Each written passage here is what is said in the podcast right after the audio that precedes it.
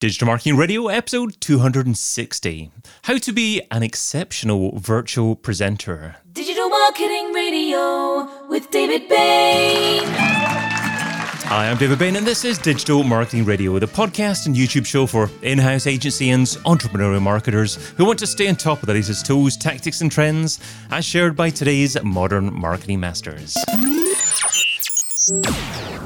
How many times over the last 17 months have you turned up to yet another Zoom meeting only to hear a cacophony of nonsense and a presenter struggling to share their slides? So you say to yourself, if that were me, I'd be so much better.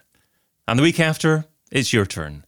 So you start your presentation fully on form and completely muted.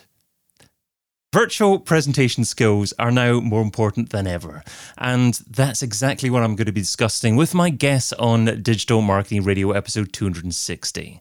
He is the co founder of Unbounce, the landing page platform utilized by over 15,000 brands. And nowadays, you can find him helping you to become a better and more confident presenter, whether it's on a big stage, a tiny stage, or a virtual stage.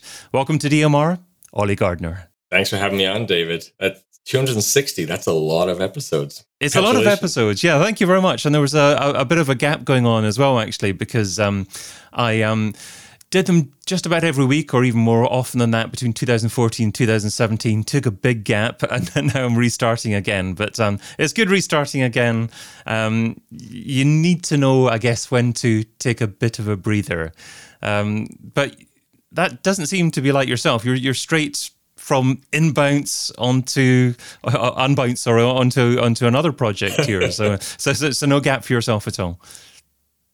Yeah, and I'm still part time at Unbounce, so it's a lot of kind of juggling. But I've I've had this you know this idea bubbling for for a while, and yeah, we actually had like a, a partial exit at Unbounce. We you know we sold about half the company to private equity. So it just gave the opportunity like okay now is the time. I'll go part-time. I'll start this. And uh yeah it, it's it's i know what you mean. It's tiring just going straight into something else mm. but i had so much excitement about it. It, it you know it's coming it's hitting me now because i i'm getting up at 4 a.m right now because i have so much to do. Mm-hmm. and i used to stay up till 4 a.m but then i had a kid so now, now I'm on the early side. Okay, okay, I can relate with you. Yes.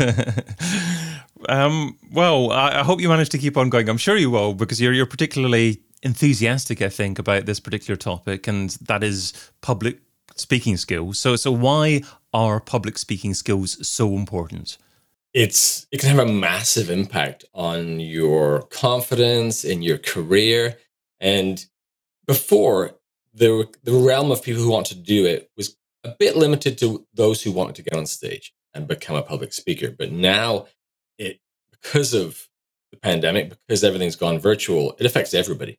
Everybody is in that position where they're presenting, whether it's an actual slide deck they give in a in a meeting, a pitch, or just like an update or something, or an, or a real full blown presentation for you know an online event. But it hits everybody, and most people are really bad at it and it's not their fault, but it's very difficult. And virtual is so different to doing it in the real world. You alluded to some of it, but there are so many technical things that can go wrong. There's so many mistakes you can make because you don't even know how you should be doing it properly. And I just want to help people, you know, become more confident, be more successful, and and succeed more, but also for the sake of people watching.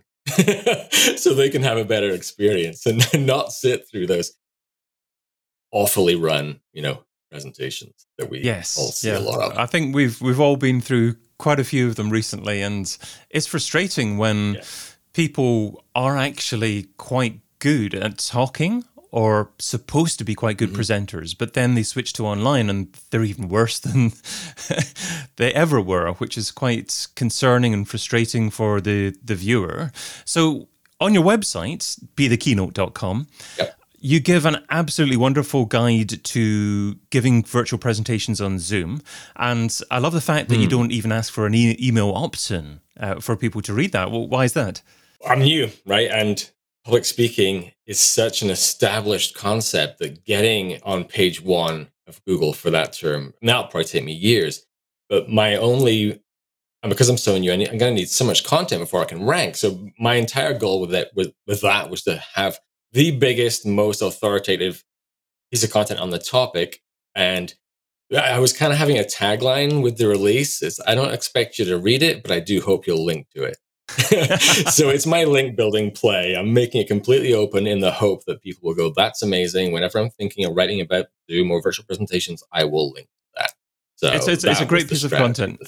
And it's a beautiful piece of content as well. You know, it looks visually um, very appealing certainly as well. And um, you obviously come from a background of, of designing visually appealing landing pages anyway as well. So how about if we zero in on some of the key elements within the guide? It's impossible to, to go over everything just now, but I, I, I went through it and I picked out a few elements that, that particularly appealed to me. And um, I, I guess I hope that it, will appeal uh, appeal to the, the listener, the viewer as well. So, number one in um, the virtual presentation do's was test your slides from the attendee perspective.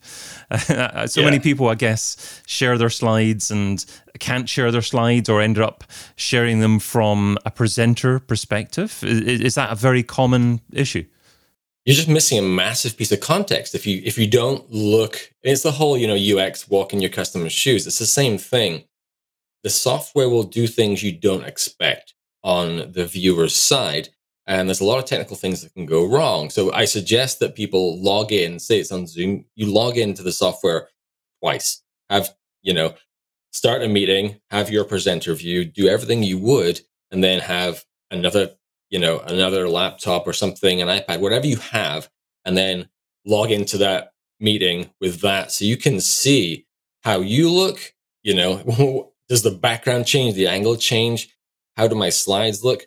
Because there are many things that can go wrong. If you have any animations or transitions in your slides, there's a very good chance they won't work virtually.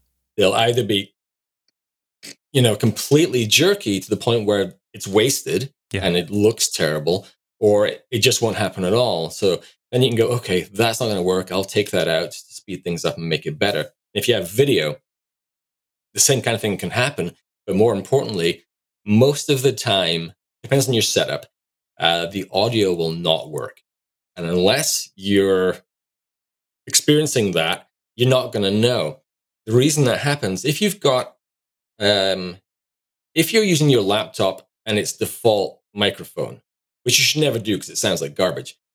But if you have anything else plugged in, a mic up here, uh, whatever it is, lavalier or just your headphones, that goes in the mic socket that cancels out the system audio playing from your slides.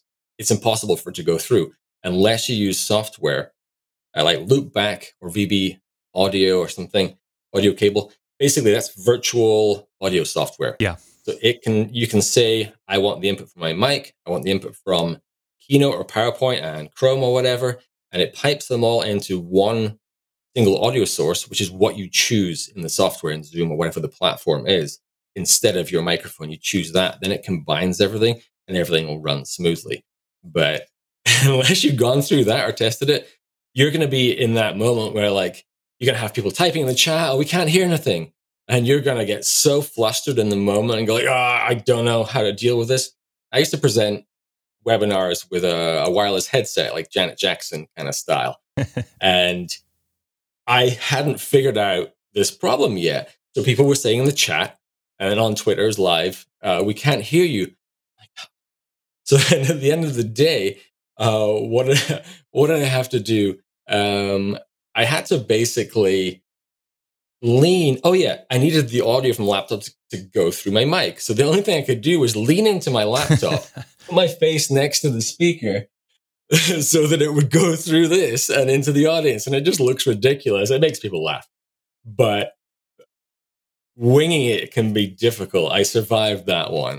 Uh, and after that, I started just doing it as a bit of a joke until I discovered this virtual audio input software, which it changes everything. And it's great because you can balance the audio, your mic and the audio coming from your slides or whatever, so that it's got a nice balance. It's not too loud or quiet. Because that's another thing with virtual presenting.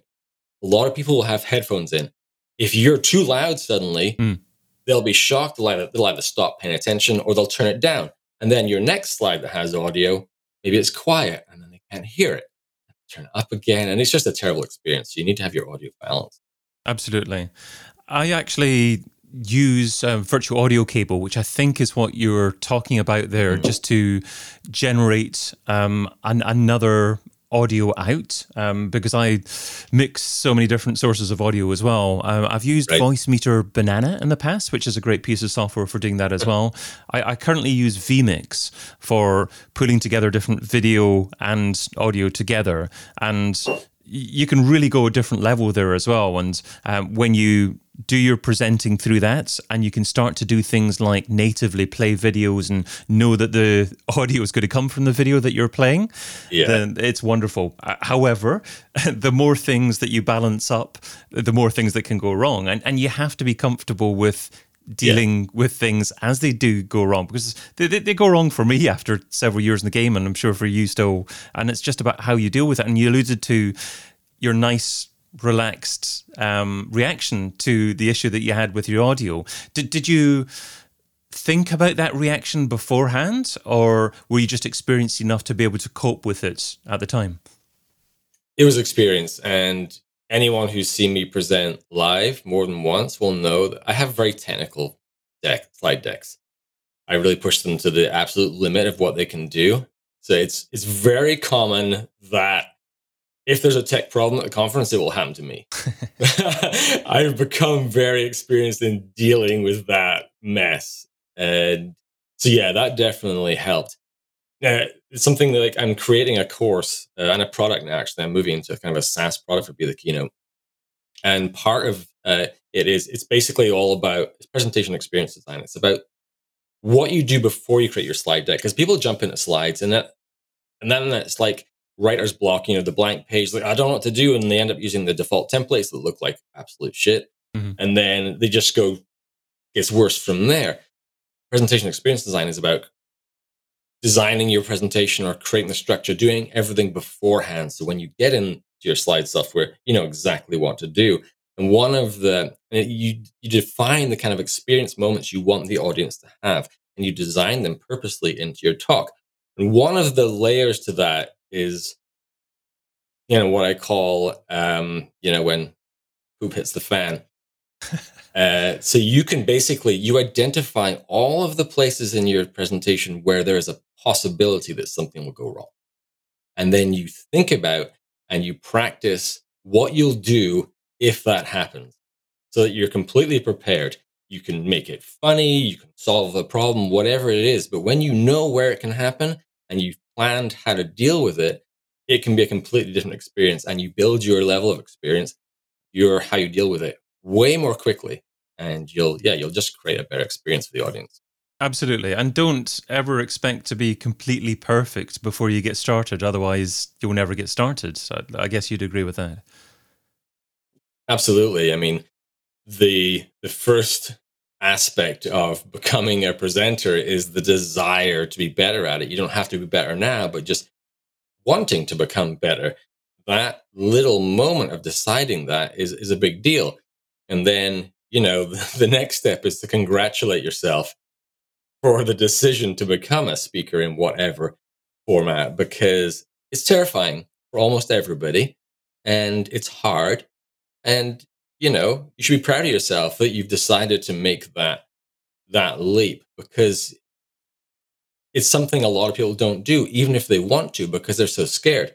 Imposter syndrome is a massive deal for a lot of people. You know, the belief that I'm not good enough. You know, why do I deserve to be on that stage? Why should people be listening to me? And I suffered for that for about five years. I turned down every speaking gig request and my fear was that someone in the audience in a Q&A session at the end of my talk would, to live, I'm on the spot, because they're always a bit awkward. Mm. You get this rambling six part question. You forget what it's about by the time they get to the end. You're like, ah. My fear was that someone would say, well, how do you know? How do you know that's true? And I, no one, I mean, I've traveled the world speaking so many places not once has anyone come even remotely close to asking a question like that. Yeah. So that held me back. And if I knew that that was just nonsense, I may have done it more quickly, you know, but it's yeah, there's a lot of people. I, I I'd recommend anyone who does suffer from that and that fear. There's a talk by Tiffany Da Silva. Just look that up. Uh, Bella Stone is her handle on Twitter. She does this talk related to that, and it's inspirational. It's absolutely fantastic. We had her at CTA Conf, Unbounce's conference, and I asked her specifically to do that talk. I saw her do it in uh, in Dublin at Learn Inbound. And just it was not related to the topic of our conference, really. I just knew it was going to have a profound impact on people in the audience, and it did. Uh, you know, it's a. I encourage people to watch that. Wonderful resource. Okay, I'll try and find that and include that in the show notes as well. I think something, it's Confessions of a Marketing Fraud or something. Confers- Confessions of Marketing Fraud. Okay, I will attempt to write that down and um, and look that up afterwards. Something else that you mentioned as part of your deck was to build a background set to make your virtual presentations look professional. And we've all been on virtual yeah events, you know, or, or viewing them where people have had their washing in the background or whatever. I, I guess yeah. what are one or two important things not to have and to have in your background? First of all, don't use a Zoom background. Okay. They they make you look weird and they're not professional. It's fine in a meeting. Go for it. A lot of the people watching, probably a smaller amount of people, they'll be doing it too. That's fine. But just try and start constructing something. You know, you may not have much space in your in your house wherever you get to do it, but just try try and find an angle that's a little bit interesting, not too cluttered.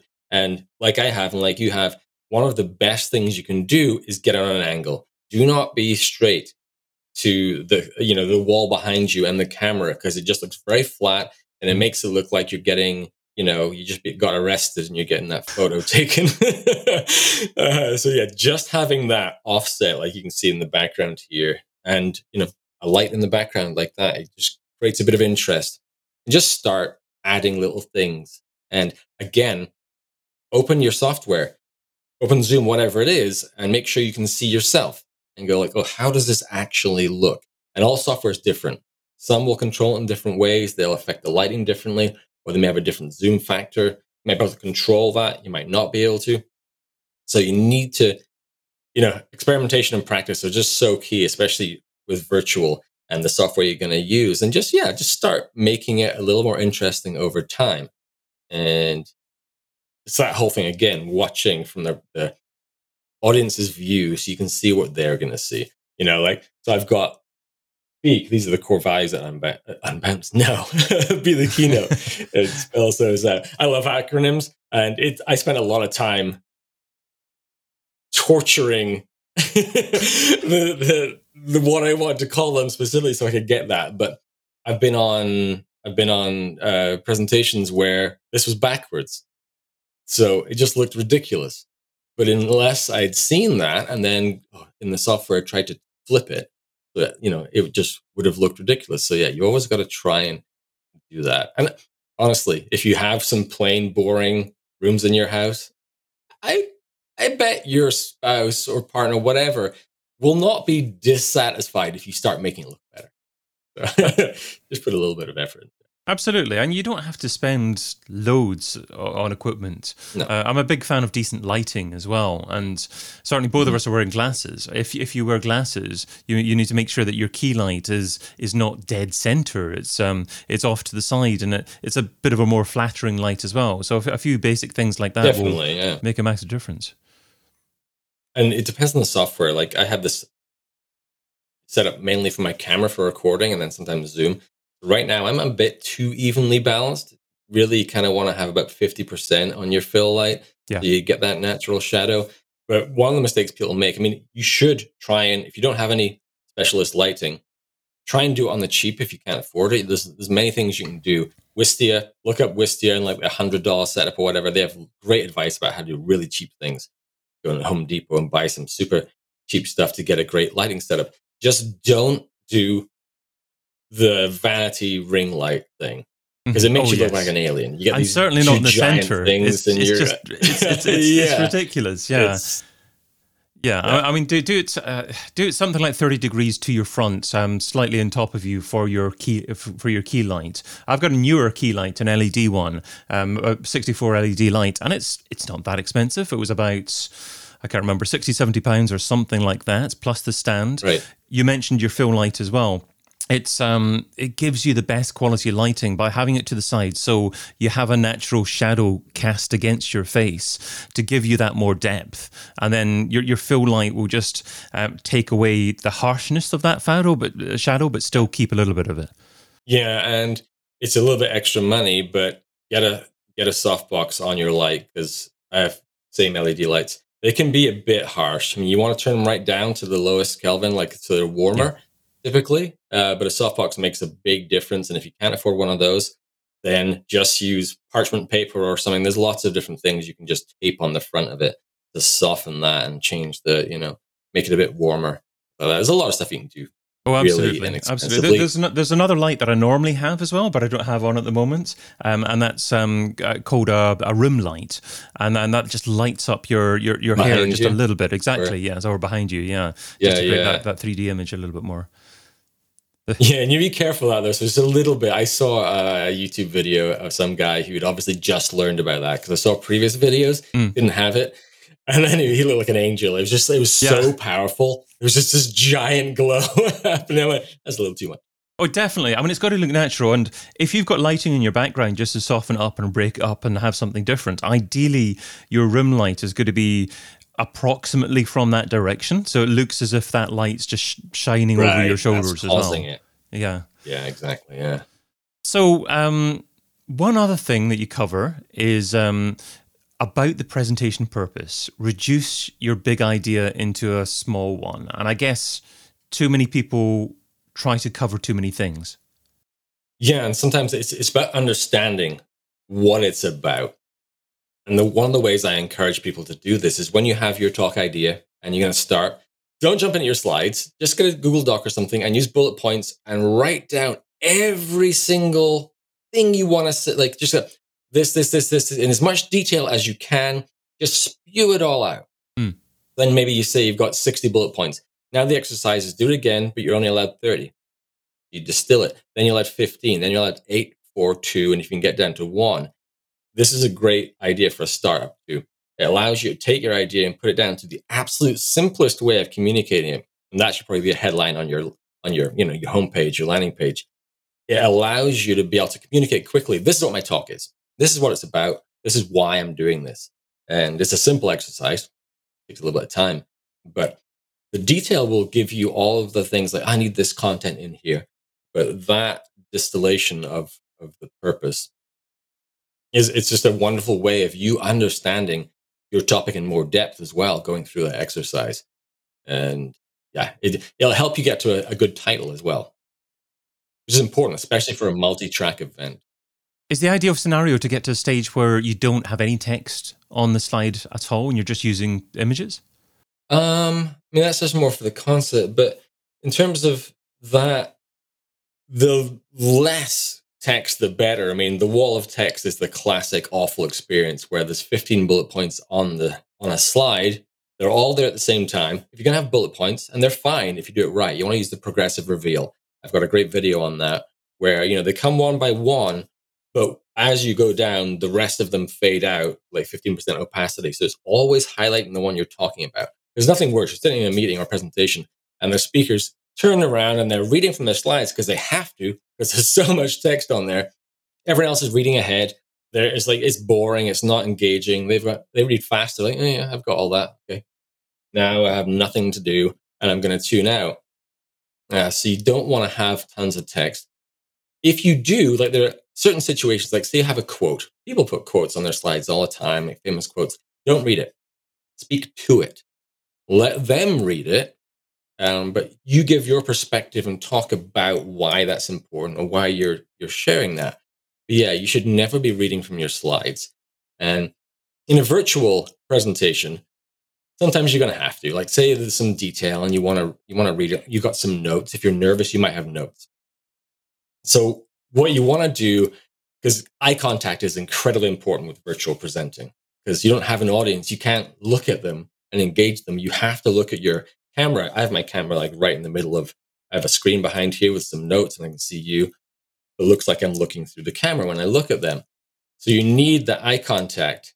And if you have a ton of detail on your slides, you're going, and most people's setup is they'll have the webcam on their laptop. So then they're, they're doing this and it's very obvious that they're looking down. So if you need to do that, or you want to maintain eye contact, ask the audience to look at the slide.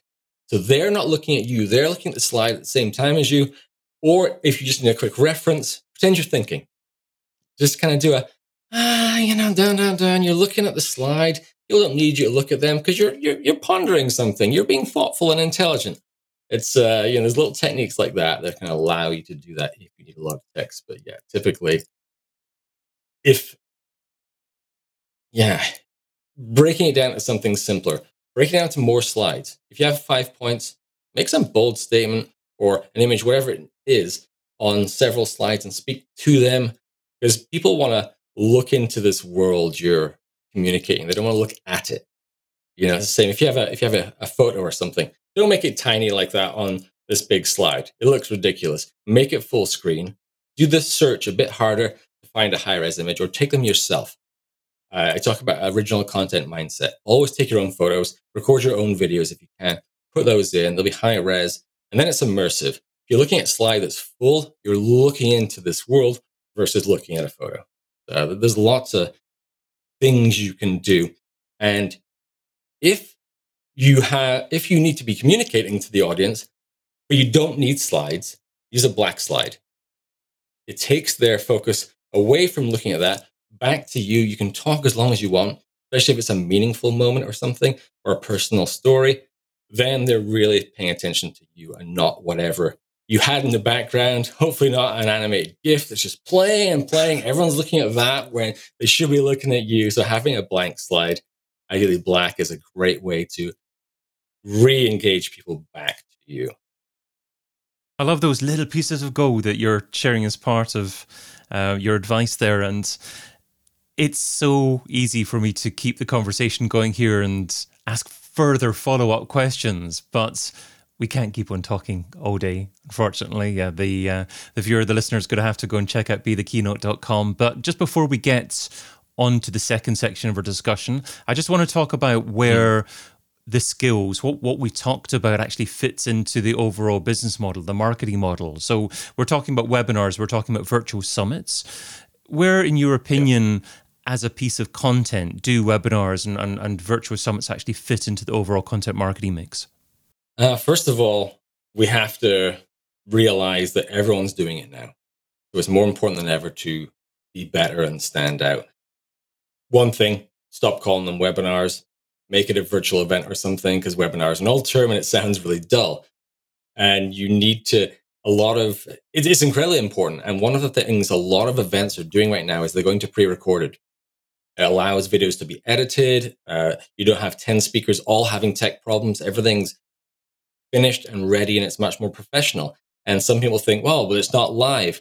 But what people do then is you're seeing the recording of the event, but the speaker is there and they're in the chat they're engaging even more because they can have a conversation in the moment answer questions and it's really good and when you do that as a speaker uh, as a brand you're creating and editing ideally this excellent piece of content that doesn't disappear when the event's over then you can use that in your marketing you can break it up into little things you put on youtube you can you can make it an on-demand uh, piece of content that you can use for lead gen and I encourage every speaker record your presentation in as high quality and well lit and upgrade your mic is the first thing you should do.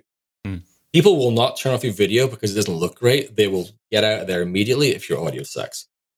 And so, yeah, always think about the fact that you want a finished piece of content that you can use. Don't let your hard work and expertise disappear the moment the event's over. Absolutely. Let's segue to part two of our discussion. So it's now time for Ollie's thoughts on the state of digital marketing today. So starting off with secret software. So Ollie, share a lesser known Martech tool that's bringing you a lot of value at the moment and why that tool is important for you. Now, this is actually not necessarily a Martech tool, but it can be used as one, is what I think. So the thing I'm most excited about right now is bubble.io. It's a no code platform. I've not been this excited about software in a decade. It is there. They just raised 100 million. And for the campaign where they mentioned that, their tagline was like, uh, making the technical co founder obsolete. The things you can do with it. I'm building an app for Be the Keynote. It's absolutely incredible. And if you have a lot of marketing teams are going through kind of the product led growth strategy right now, where you're making little apps, little functional pieces of content instead of a PDF or whatever, you're making little tools, little marketing tools for people. And that becomes your marketing strategy. So this is not a Martech tool, but you can use it to build these apps that typically you'd have a, a developer, a growth hacker who has some technical skills making this thing for you. Then they leave. Nobody can, nobody understands the code and it just kind of falls apart. This can let almost anyone create something really quickly that can be functionally useful for your audience and is a much better way to do lead gen because it's legitimately. So when we're talking about apps, are we talking about a mobile app that you have to download? Or are we talking no. about something that is embedded on a web page? Yeah, basically, you can create a website in this, but you can create a fully functional uh, web app. You can do mobile stuff as well. Here's an example. In 20 minutes with this platform, you can, and this is one of the things they do in the intro, so I'll just, I'll just mention this. You can have uh, an authenticated user. They can sign up, they can log in, they can log out. You could have a Google map with, and you can pin different places. When you pin them, it goes into the database because it has a whole database behind it. You don't have to do any of that. And you can have a list of all these things you pinned. You can have voting on them, ordered by the voting. You could create that whole experience in 20 minutes. The authentication alone of trying to build a backend system and having login, log out, and registration, you need a good developer for that. You need a lot of time. It's totally game changing for anyone who wants to create something who isn't technical. Being technical helps, but it's absolutely phenomenal. Yeah, I think a great creative marketer should actually be leading the overall proposition of the business as well and suggesting new things that the business should be doing, new, new markets that the, the, the business um, should be in. I see you're nodding away there. So uh, I guess you're in agreement with that. Yeah. Yeah. Definitely. And doing things like this, getting little functional tools in front of your audience will help. They'll suddenly go like, this is amazing. Why isn't this your product? Or why isn't this built into your product? It's a great way of MVPing features or little things that might actually go into what you, you know, what you do, because you'll see how excited people get about it, how useful it is. Okay, well, let's move on from something that you currently use to something that you're going to use. So that is next on the list. So, what's one marketing activity or tool that you haven't tried yet, but you want to test soon? it's very self referential, and I'm not trying to be selfish, but it's the thing I'm building for Be the Keynote that creates this presentation experience design. The reason I say that is because I was doing, I have regular check ins every couple of weeks with peers where we kind of just you know support each other because entrepreneurship is difficult you know i share my my work the latest stage of this app and they do i was meeting with tommy walker who's a runs the content studio an amazing amazing content guy and we share what we're doing. And i shared this to him and he was like he was blown away. I i had a one minute animated explainer video that i made in keynote. It wasn't the functional app which i'm now building. And he was it blew his mind. He's from the film he has a film background, and he said this whole way that you structure this presentation, it's the same as writing a screenplay. Different terminology, but everything you've done is exactly that, and there's nothing out there for screenwriters. So, and, and I'm learning now every time I have a problem that I have to work on, maybe I'm doing a video, coming up with a story for it, I use my tool that I've already started building. It's the answer to almost everything I'm struggling with right now. And so I'm just excited to get it out to people because I, it has many, many use cases. So yeah, self-referential, but I'm excited to use the thing I'm building. Any idea well, when the launch date will be? Um, like a, a beta kind of thing, hopefully in two months. Okay, okay. Well, I'm sure it's exciting and appealing, certainly to all those many people that have checked out your material so far. And I, I like the way that um, you talk about things being experiential as well. When, I mean, I produce podcasts and YouTube shows for B2B brands. And whenever I talk to them about the quality of the content that they should be producing, I ask them the question, you know, who's your competitor? And they list off their direct competitors, i.e., businesses that are doing the same things. And I'm saying one of your key competitors is actually Netflix because it's taking your consumers' attention and time, and they're used right. to consuming that quality of content. And unless you produce that quality of content or reasonably near to it, you're going to switch them off by what you're publishing. Definitely. And we have to move in that direction. You know, these days, you write a blog post because you want to get links. It's people's desire to read like that is rapidly diminishing. Everything's about video now. I mean, it's very cliche. It's like the year of mobile, you know, which took like 10 years to actually happen. But video is kind of the only way now. Yeah, it's, it's, it's that's becoming the crowded space, but it is. It's it's unbelievable. I mean, even f- six years ago, um, when um, marketers were told um, you have to be embracing video, you have to be publishing all of your content in video form. I don't think most people really embraced it, but nowadays you can't no. afford not to. Yeah, we knew that at Unbounce. Yeah, we weren't doing it. It's okay. very frustrating for you know people in the content team. Even like they want to do it, but we it wasn't being made happen. They weren't being given the it, what they weren't being empowered to do that. They weren't being given the budget to buy the gear. It doesn't have to be expensive. Yeah, uh, but yeah, then that can lead your content strategy because you can break it up into so many, so many ways. So let's move on to the this or that round. So this is the quick response round. Ten quick questions, just two rules here. Try not to think about the answer too much, and you're only allowed to say the word yep. both on one occasion, so use it wisely. Are you ready? Yes. TikTok or Twitter? Twitter. Facebook or LinkedIn? Used to hate LinkedIn, LinkedIn now. YouTube or podcast? Oh, YouTube for me, my wife, podcast. Traffic or leads? Traffic. Paid search or SEO? It's all about paid now. Ads or influencers? Ads or influencers? Yes. Uh, uh, ads. Google ads or Facebook ads? Hmm. Facebook. Email marketing or chat marketing? Oof. Uh, email. Martech stack or all in one platform? Stack. One to one or scale? Scale. There are, I didn't say both ones. I should use that on the podcast. Yeah, there were a few challenges. There are a few ums and ahs. Um, what was the biggest challenge? You obviously ummed and ahed over podcast or YouTube, but there was another one as well. Um, I think it was um, um, traffic or leads, and you said traffic, and yeah. I was quite surprised with that actually because obviously you'd come from a you know a, a brand that actually just focused on lead generation almost. Yeah, yeah, I, I did struggle with that. Uh, I think without traffic, where are you going to get leads from? Hmm.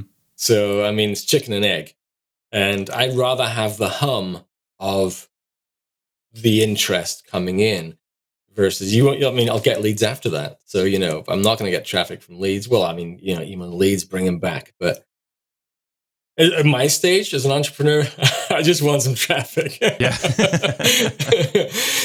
yeah.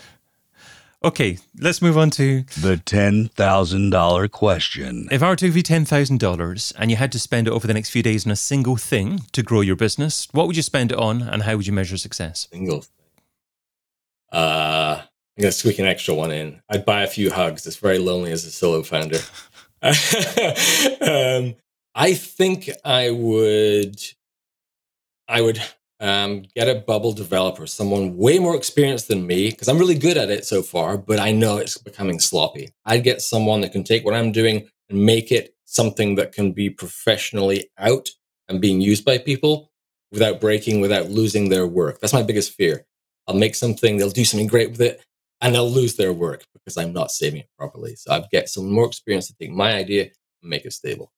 So, have you used that platform to build a lot of the content that exists at the moment on Be the Keynote?